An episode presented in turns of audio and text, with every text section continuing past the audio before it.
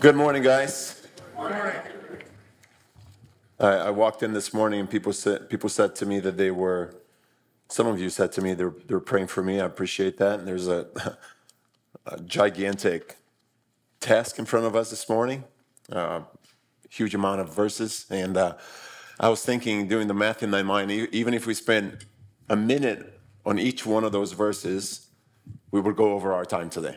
So uh, they might be a little bit different, but we're going to talk, we're going to begin to talk about our, our text here in Acts chapter 18. Can anybody see the, the screen? You guys from this side? I don't want to be in front of you. Um, but I do appreciate that and appreciate you guys coming and praying. And uh, as I was listening to Pastor David uh, pray, I just,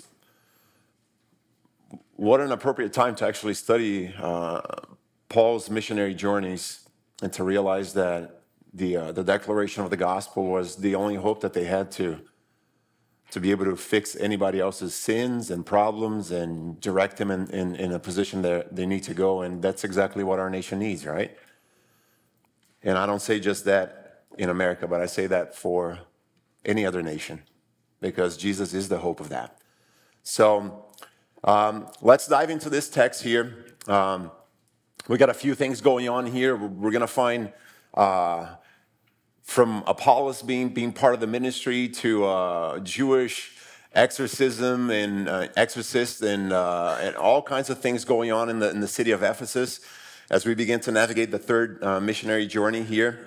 Um, I want to show you just a, a, quick map here as we look at this. This is just, a, just to give you an idea of uh, the network of roads in the ancient Roman world. It was a very sophisticated uh, place they could navigate, they could walk from one place to the other. And as we'll see today in verse 24 and 25 of chapter 18, and I'm going to read to you right now, really quickly. Now, a Jew named Apollos, a native of Alexandria, just to put in perspective, Alexandria in Egypt is all the way in Ephesus doing ministry now, and he's going to end up meeting Apollos and Priscilla but let's, let's, let's walk through this text together in just the beginning. And I want you to observe, observe just a few things here. Here's verse 24. Now, a Jew named Apollos, a native of Alexandria, arriving in Ephesus. He was, and listen to what the text says about this guy, how, he, how he's described here. He was an eloquent speaker. And as I read this, I thought about this guy maybe speaking just like Al George. Okay? That was just my imagination here. Perhaps I'm wrong. But it would be nice to have his kind of voice, like, no, just, just, just, just to put it in perspective. He was well versed in the scriptures. Verse 25, he had been instructed in the way of the Lord, and with great enthusiasm, he spoke and taught accurately the facts about Jesus, although he knew only the baptism of John. Now, in your notes, you got a few things in there just to mention the four, four major aspects here. He was an eloquent speaker, which means that he was a learned man he had learned the skill of being able to communicate the Word of God. He was highly qualified to do so. He was well versed in Scripture, which means that he was very aware of the Old Testament Scripture. He had been taught well the Old Testament. He was instructed in the way of the Lord, so he means he's, he's familiar with the, the teachings. And as we know now from verse 25, he's familiar with the teachings of Jesus based on John the Baptist. And then lastly, he was fervent in spirit with great enthusiasm, which means he, he boiled over.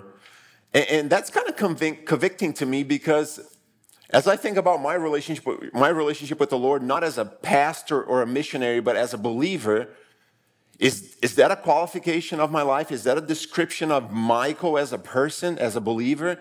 He's boiling over. And I wonder if that's true for us.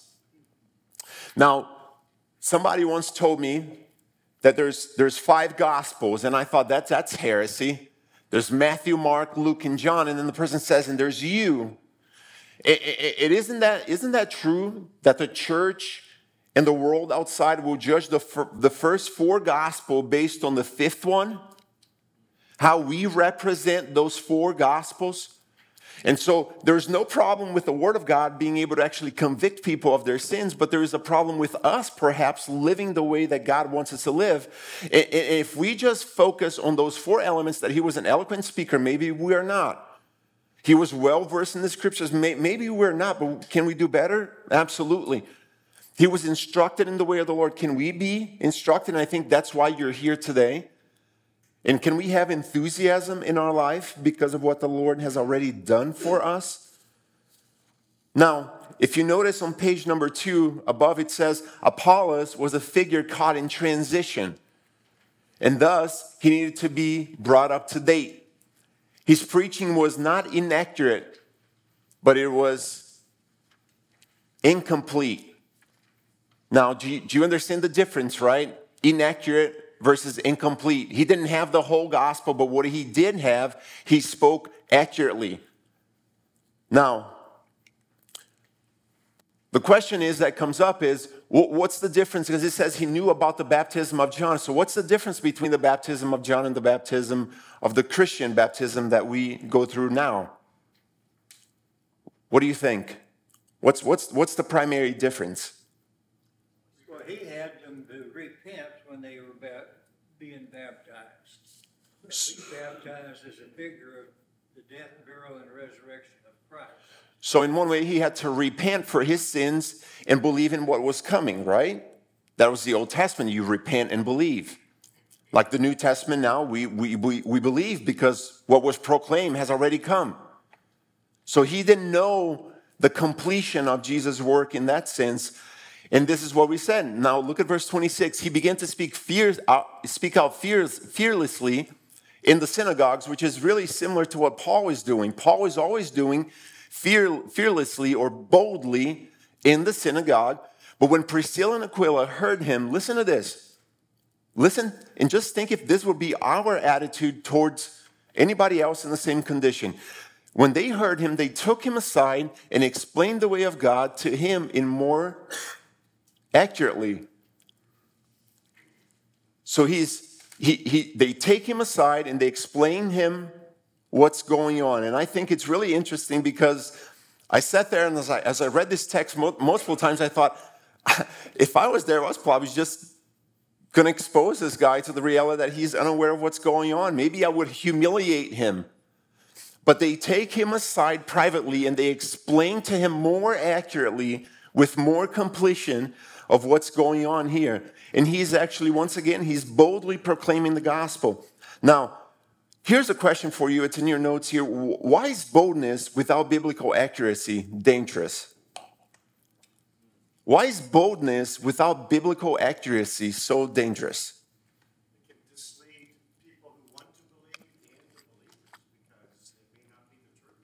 Okay.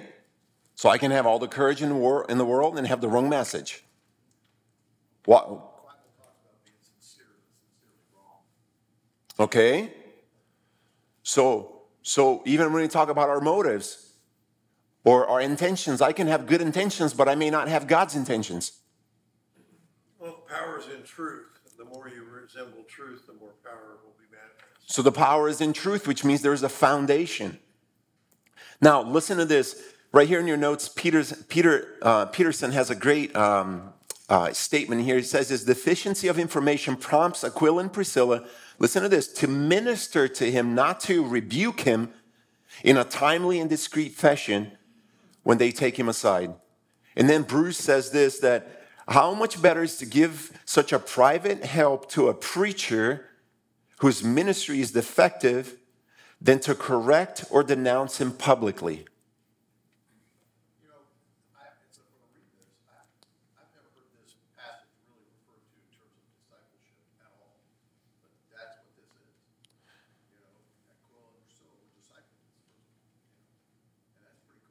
Yeah, and, and if you think about discipleship, it, this passage also shows this guy knows what he's talking about. He doesn't know everything he should be talking about. He knows what he's talking about, and he's also a guy who needs to be discipled. He needs to be brought to, up to speed of what has really taken place here. Now, listen to verse 27 and 28 here. When Apollos wanted to cross over to Achaia, the brothers, listen to what's going on here between this church. The brothers, which is more than one, encourage him and wrote the disciples to welcome him. When he arrived, he assisted greatly those who had believed by grace, which means that He's, he's working in the edification of the church right now. He's working inside with believers to edify them in the grace of Jesus. For he refuted the Jews, verse 28, rigorously in public debate, demonstrating from the scriptures that Christ, that the Christ was Jesus. Now, did you see what's different about his message? He has learned what was missing, and now the first opportunity that Luke has to write this about Apollos, he says, and now he's not only doing what he was doing before, but he's demonstrating from the scriptures, foundation, that the Christ, the Messiah, the one who was supposed to come, and that was the hope of John the Baptist, he was introducing the Messiah, was already here. Which means that he's not only doing the edification inside of the body, but he's doing evangelism outside of the body. Now, if I were to tell you that Christianity is more than the one hour and 35 minutes you stay in church on Sunday, you would say, yeah, duh, that, that, that's absolutely true. But is it really? Uh, for him, it was true based on how he lived. So he, he encouraged the bro- he's encouraged by the brothers to do something. He's assisting the church and he's refuting the Jews outside. And so the involvement here is number one, encouragement. You see, that's a necessity inside of the body. Number two, there's a, a letter being recommended about this guy because they want the other brothers to understand that this guy is part of the body. Now, we're going to leave here and we're going to go to, a, to a, a little complicated text here. Not complicated, but probably the least important passage of this text here. And I'm not going to spend too much time here, but verses 1 through 7 talks about the disciples of John. And here's, here's what it says. Now, I want to highlight a few things. Thank you for, for reading. I want to highlight a few things here. Did you notice in verse, in verse 1, I guess, at the end of verse 1, he says, He found some disciples there he, he, he's, he's writing saying that those believers who have not yet received the Holy Spirit are disciples. Okay, most likely they were Jewish believers who have actually heard the message of John the Baptist. They actually had believed in what John the Baptist was explaining that the Messiah was about to come and had even heard, but, but the text says that they have not even heard that the Holy Spirit actually was supposed to come, which was in one way, an announcement that Jesus would make later. Now, Swindoll, in your notes at the bottom of page two, makes this great statement. He says, Paul probed, listen to this, their understanding to diagnose their need to determine whether they were ignorant or rebellious. He neither questioned nor denied their sincerity. He didn't probe their theology, examine their deeds, or measure their pity. pity. He instead inquire about whether they had received the Holy Spirit. And he says, God responds to genuine trust in Jesus by giving the gift of the Holy Spirit always. Now, I'm not sure if I agree with Swindoll 100% because there are times we need to question somebody else's theology. And I think there's times that we need to probe for other things to, to, to be able to understand what's going on, what's inside of this person. But I agree with him that God is always going to respond to genuine trust in the New Testament by giving the Holy Spirit. And that's why Ephesians chapter 1 says that God is going to use the Holy Spirit to seal us, right? So, verse 5 through 7, we see this unusual outpouring of the Spirit after they believed. And by the way, if you're thinking about what is, what is, the, what is the answer for the difference between our, bapt- our baptism and the baptism of John, John the Baptist. Look at verse 4. Paul said, John the Baptist, with the baptism of repentance that you guys talked about, telling the people to believe in the one who was to come after him, that is, in Jesus. So that was one thing. Now there's the completion. John, John the Baptist's baptism is not required anymore because we're baptized by the Holy Spirit. Now, in your notes, you have a little chart here, and I put it on the screen for you. I'm not going to go over this, but this is just four different instances that show the evidence of the Holy Spirit in the book of Acts, okay? So you have Acts chapter 2, you have Acts chapter 8 with the Samaritan believers, and this is the interesting part the subjects in here. from the Jewish believers to the Samaritan believers to chapter 10, the Gentile believers, and, now in, in, in Acts chapter 19, Jewish believers who believed in the baptism of John. Now, why is this? What is this demonstrating to us? Do you guys remember the Great Commission? Remember Acts chapter 1, verse 8? Jerusalem, Judea,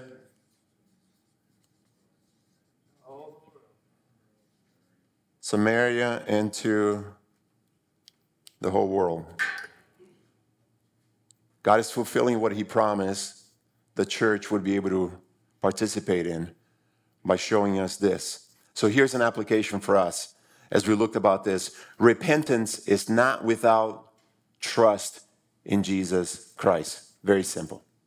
Repentance is not about is not enough without trust in Jesus Christ. Now, as we move through this, here's what we're going to notice. God's I think we're going to notice God's extraordinary power in Paul's ministry.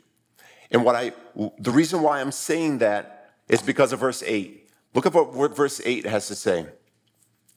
Verse 8 says, God, uh, So Paul entered the synagogue and spoke out fearlessly for three months, addressing and convicting, convincing them about the kingdom of God. So he's, he's working in the convincing process.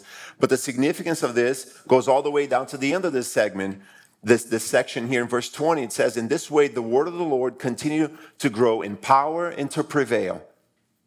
Now, here's what's happening Here's, here's just a layout, a quick map for us to see this, the, the layout of Ephesus. You have the theater, you have the harbor road, you have the agora, which are going to be major parts of this story right now moving forward. I'll show you the map again in just a second. But here's what we see. The theater was a theater of 20, probably sat about 24, 25,000 people, and it was a massive structure, okay? When I look at that, I think about soccer games in Brazil. Anyways, that's just where my memory goes. Um, gladiators. No, never mind. It usually happens in soccer games there, anyways. So here's verse 8. So Paul entered the synagogue, once again, nothing new, and spoke out fearlessly, boldly, once again. That's a very key word in, in the book of Acts for three months. So he's doing this for three months. He's addressing and convincing them about the kingdom of God. Now, let me ask you a question here. What's the difference between convince versus convict. You can, you can, actually, you can actually use this in two ways. Convince is, um, has idea to, to make someone believe. To convict has the idea of exposing someone's guilt. Now, notice what Paul is doing. He's convincing them through biblical arguments. He's not convicting them of anything. This is the role, I believe, of the Holy Spirit. This is the human responsibility before the world. Now, there's a passage in 1 Peter that's actually fascinating. You, you can turn in there just really quick. 1 Peter chapter 3. And you, you're very familiar with this text here in verse 15 that says this, but set Christ apart as Lord in your hearts and always be ready to give an answer to anyone who asks about the hope you possess. But now, did you notice what comes in verse 16? Listen to this. Yet do it with courtesy and respect. Courtesy and respect. Give an answer to convince the people with courtesy or love, in many ways it's translated, and respect. Now, here's what's going on Paul is going to reason with them, and he's going to reason them in the sense of building them up to be able to believe. He, he, he found success before, but right now he's not going to come to a place where he finds any success in here. There's going to be there's going to be no fruit in the description of the audience here, look at this. They, the congregation reviling the way, but some of them were stubborn and refused to believe. This is completely different than Paul's former visit in here. They refused to believe, and because of that, they refused to believe, reviling the way, which is another key word in this passage. They revile the way before the congregation. So he left them and he took the disciples to this place called the Lecture of Tyrannus. And he's teaching them, and he's, he's doing this on page four. You have a little description in there. The location of this place is actually um, unknown, but Paul uses this location for two years. You can't do in the synagogue, only three months. We're going to continue to do what we came here to do, which is to preach the gospel, to be able to share the good news of the gospel.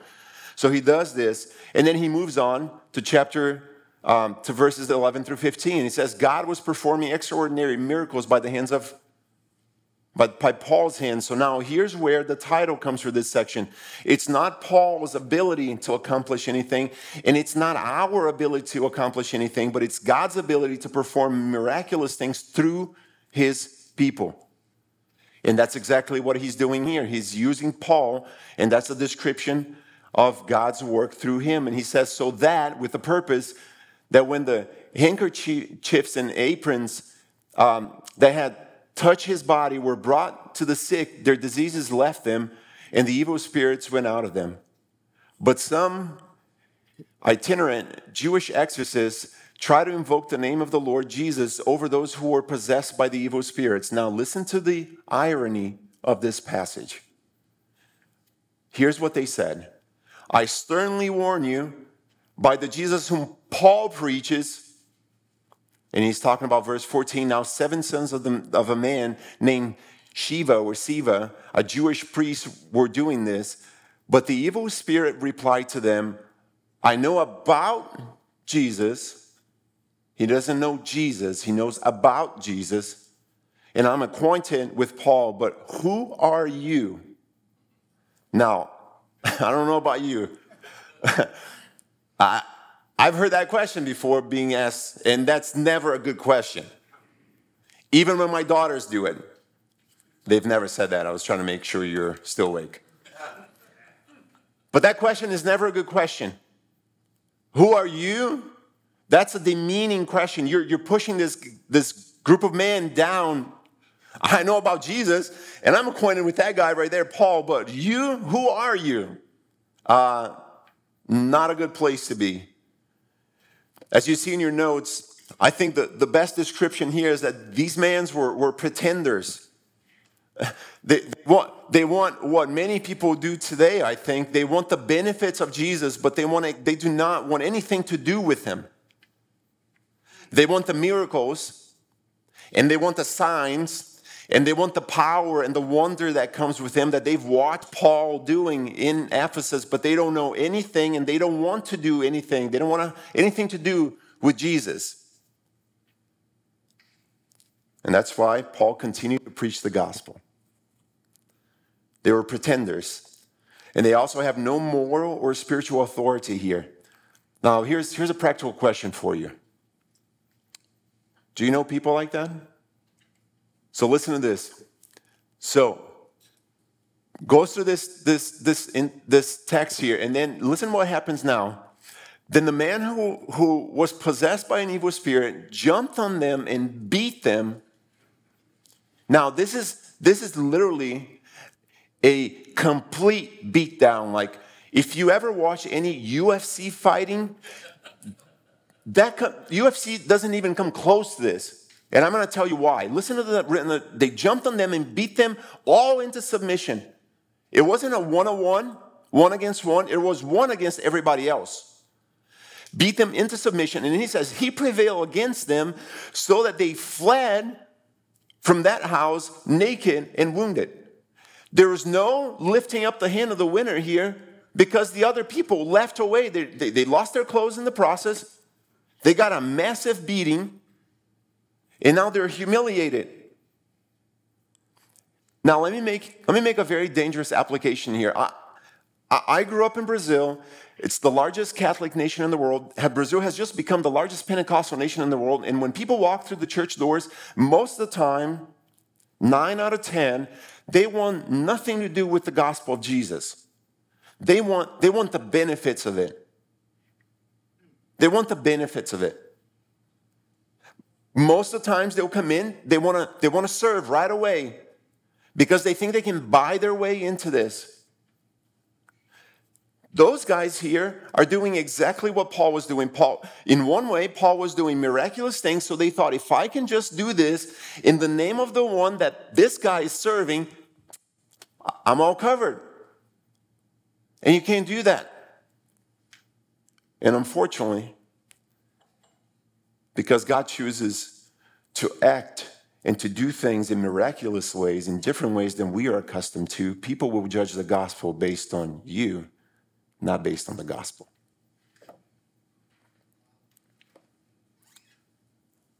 Now, listen to what happens. This became known to all who lived in Ephesus. Now, if Ephesus was about 150,000 people. That's the same size city I grew up in. If that had happened in my city, everybody would know within two weeks. That's without technology. This became known to the people in Ephesus, both Jews and Greeks. Fear came over all of them. And the name of the, the Lord Jesus was praised. Now, this, this is the purpose of everything a believer should do for to the honor and glory of the one who saved us. And so, even though they used this situation for their own benefit, God used that. Once again, going back to Pastor David's prayer, God used that to show that He's in control of all things, that even the worst situations, God can turn into something that will come out and give Him honor and glory. Now, many of those who believed came forward, and here's the beauty of it confessing, number one, and making their deeds known. Now, do you see the order? They confessed first and their deeds came after. Large numbers of those who had practiced magic collected their books and burned them up in the presence of everyone. This is not a, a back, backyard fire here. Okay? It's not the secret agent Bible that goes in a small pocket in front of your shirt and nobody else knows what's going on. No, this is a public event. If we're going to be identified, then we're 100% in. I'm a bad poker player. All my chips are in. And this is what they do.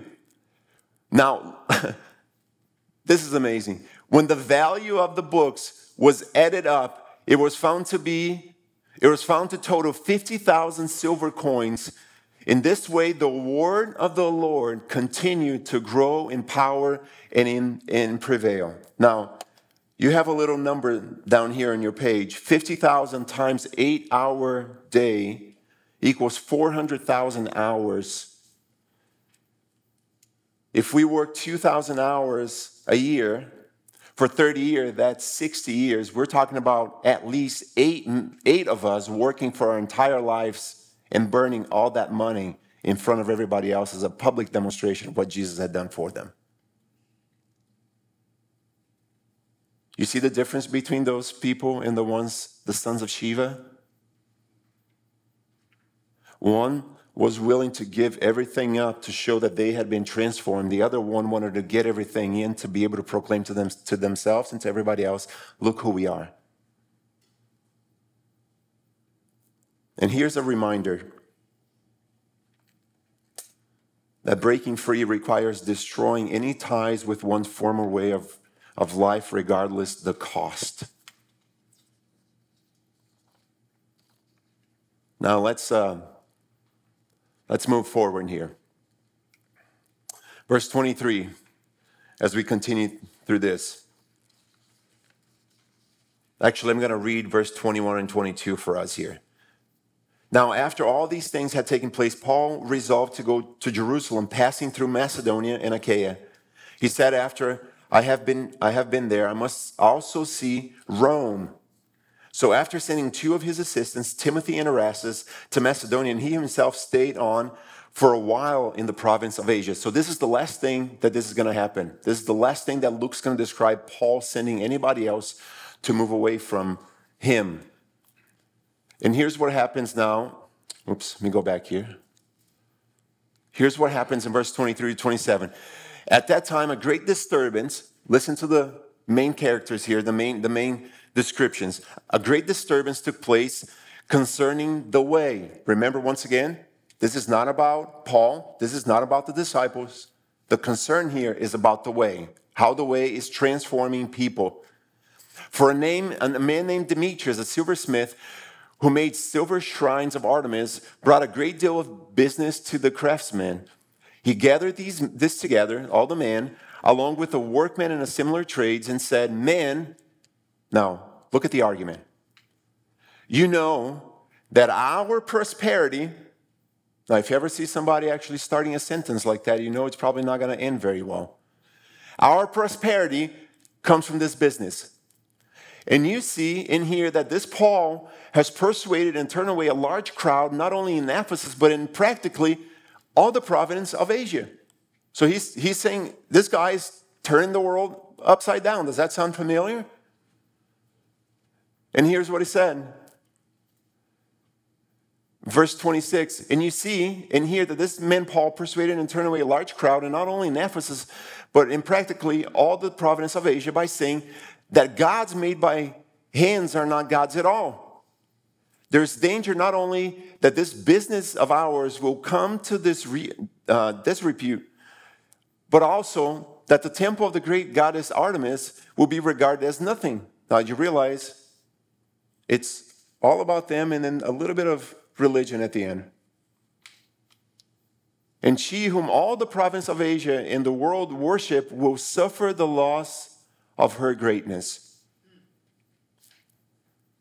Now, Ephesus was, was the main city, it was the patron of the city uh, of, of the god Artemis. And uh, she was a god of fertility.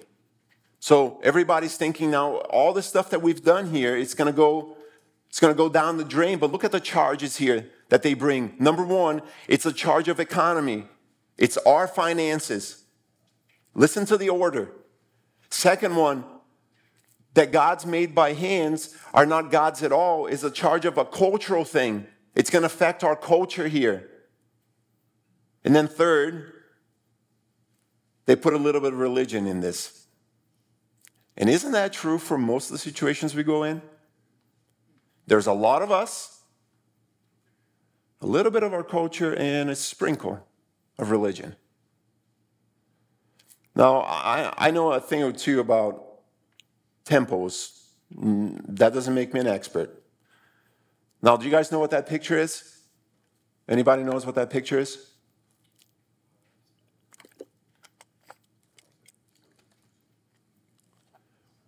Well, this is, this is Solomon's temple in the city of Sao Paulo. They finished that in 2014. It's, it's a 600,000 square foot building, 18 stories high. This building doesn't sit a great amount of people inside, but you can tell it's pretty luxurious. They even have the Ark of the Covenant. But here's what they also do in this temple that's a helicopter. And those are suitcases. You can't see very well in here. They do this every day when they have services in there. Those are full of money. Just last week, one of their pastors was charged with a $30 million uh, corruption scandal. They're taking money of people who make $300 a month for income. Now, this, this, is what, this is what's amazing about this. In your text is going to say right here, in the middle of page five, the temple had become one of the largest banking institutions in the world. Do you see? A lot of me and a lot of my business a little bit of culture with a sprinkle of religion. Now let's let's lend this. Verse 28. When they heard this, they became enraged. Okay? They started to shout, Great is Artemis of the Ephesians. The city was filled with an uproar. Now they're not satisfied with what's going on, and the crowd rushed to the theater together, dragging with them Gaius and Aristarchus. The Macedonians were with Paul's traveling companions. But when Paul wanted to enter, he was pretty much prohibited, which was a wise, wise thing. If he goes in there, he probably damages the gospel. So not only his disciples, but also the provincial authorities are saying, Paul, this is not a good thing. Once again, they take him to the theater, probably packed up house, great place. And then this is what happens, verse 32. So then some were shouting one thing, some another. So there's no unity here, okay? For the assembly was in confusion.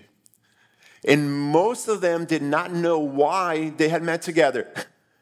They had no clue why they're there. I took my wife to the first soccer game in Brazil, and, and I'm focused. I'm focused on the game. There's 25,000 people there, probably the same amount of people in this stadium right now. And the fans are cheering, and my team's playing, and I'm focused on the game. And all of a sudden, I hear my wife. She's been there for like four months. She's jumping and cheering, and she's singing. And I said to her, Hon, stop singing. It's like, why? She's like, they're cussing. she, she has no idea. Uh, I mean, that, that's what's happening here. It's a party, we're going. And so some of the crowd, and I'll just finish reading the text here because we only got a minute. Some of the crowd concluded it was about Alexander, and their conclusion is completely wrong. Alexander has nothing to do with this. But when they recognized, look at verse 34, that he was a Jew, they shouted in unison, Great is Artemis. So for them, there's no difference between Jew, Gentile, or Christian. They're all the same. They're not one of us. Or I mean, Jew and, and Christian. And here's what we see. After the city secretary quieted the crowd, he said, Men of Ephesus, what person is there who does not know that the city of the Ephesians is the keeper of the temple of the great Artemis? Once again, first argument that he does is he appealed to their understanding that the Roman recognized Ephesus as the guardian of the temple. Now look at the second one. Her image fell from heaven, which means that he, he's, he's declaring that that Artemis is not made by human hands, just like they were saying Paul was complaining about. Do you see how he's refuting Paul's arguments right now? Look at number three. These men, number, number three, these facts are undisputable. You, you, you the challenge of confidence that he, this, man have brought before you, don't worry about it because everything here is true. And lastly, these men here who are neither temple robbers or blasphemers of our gods, which means they're innocent. Now, we don't have time to go through our intersect, but here's the thing. What the secretary is doing is to try to keep the Pax Romana here. He wants peace. But Paul knows that in order to accomplish peace, he would have to face persecution and difficulties and problems because you know peace only comes through the gospel. So as you go out here today, just remember when God brings somebody your way that doesn't look like you, that feels like life is all about themselves, just pray that the Lord will be able to give you wisdom to be able to show them that God's power through the gospel is enough. Let's pray. Father, just thank you so much for this day. There's so much here. And I just I just pray that you would be honored and glorified and that by those two things, that you would use us to accomplish the task that you set before us as ambassadors of Jesus to proclaim the gospel to the world and to leave the consequences and the situations that will come out of it in your hands, even the difficult, difficulty ones. So, Father, we love you and we thank you. Bless all the men here today as they go home, as they go to their work. Bless their families. In Jesus' name, amen.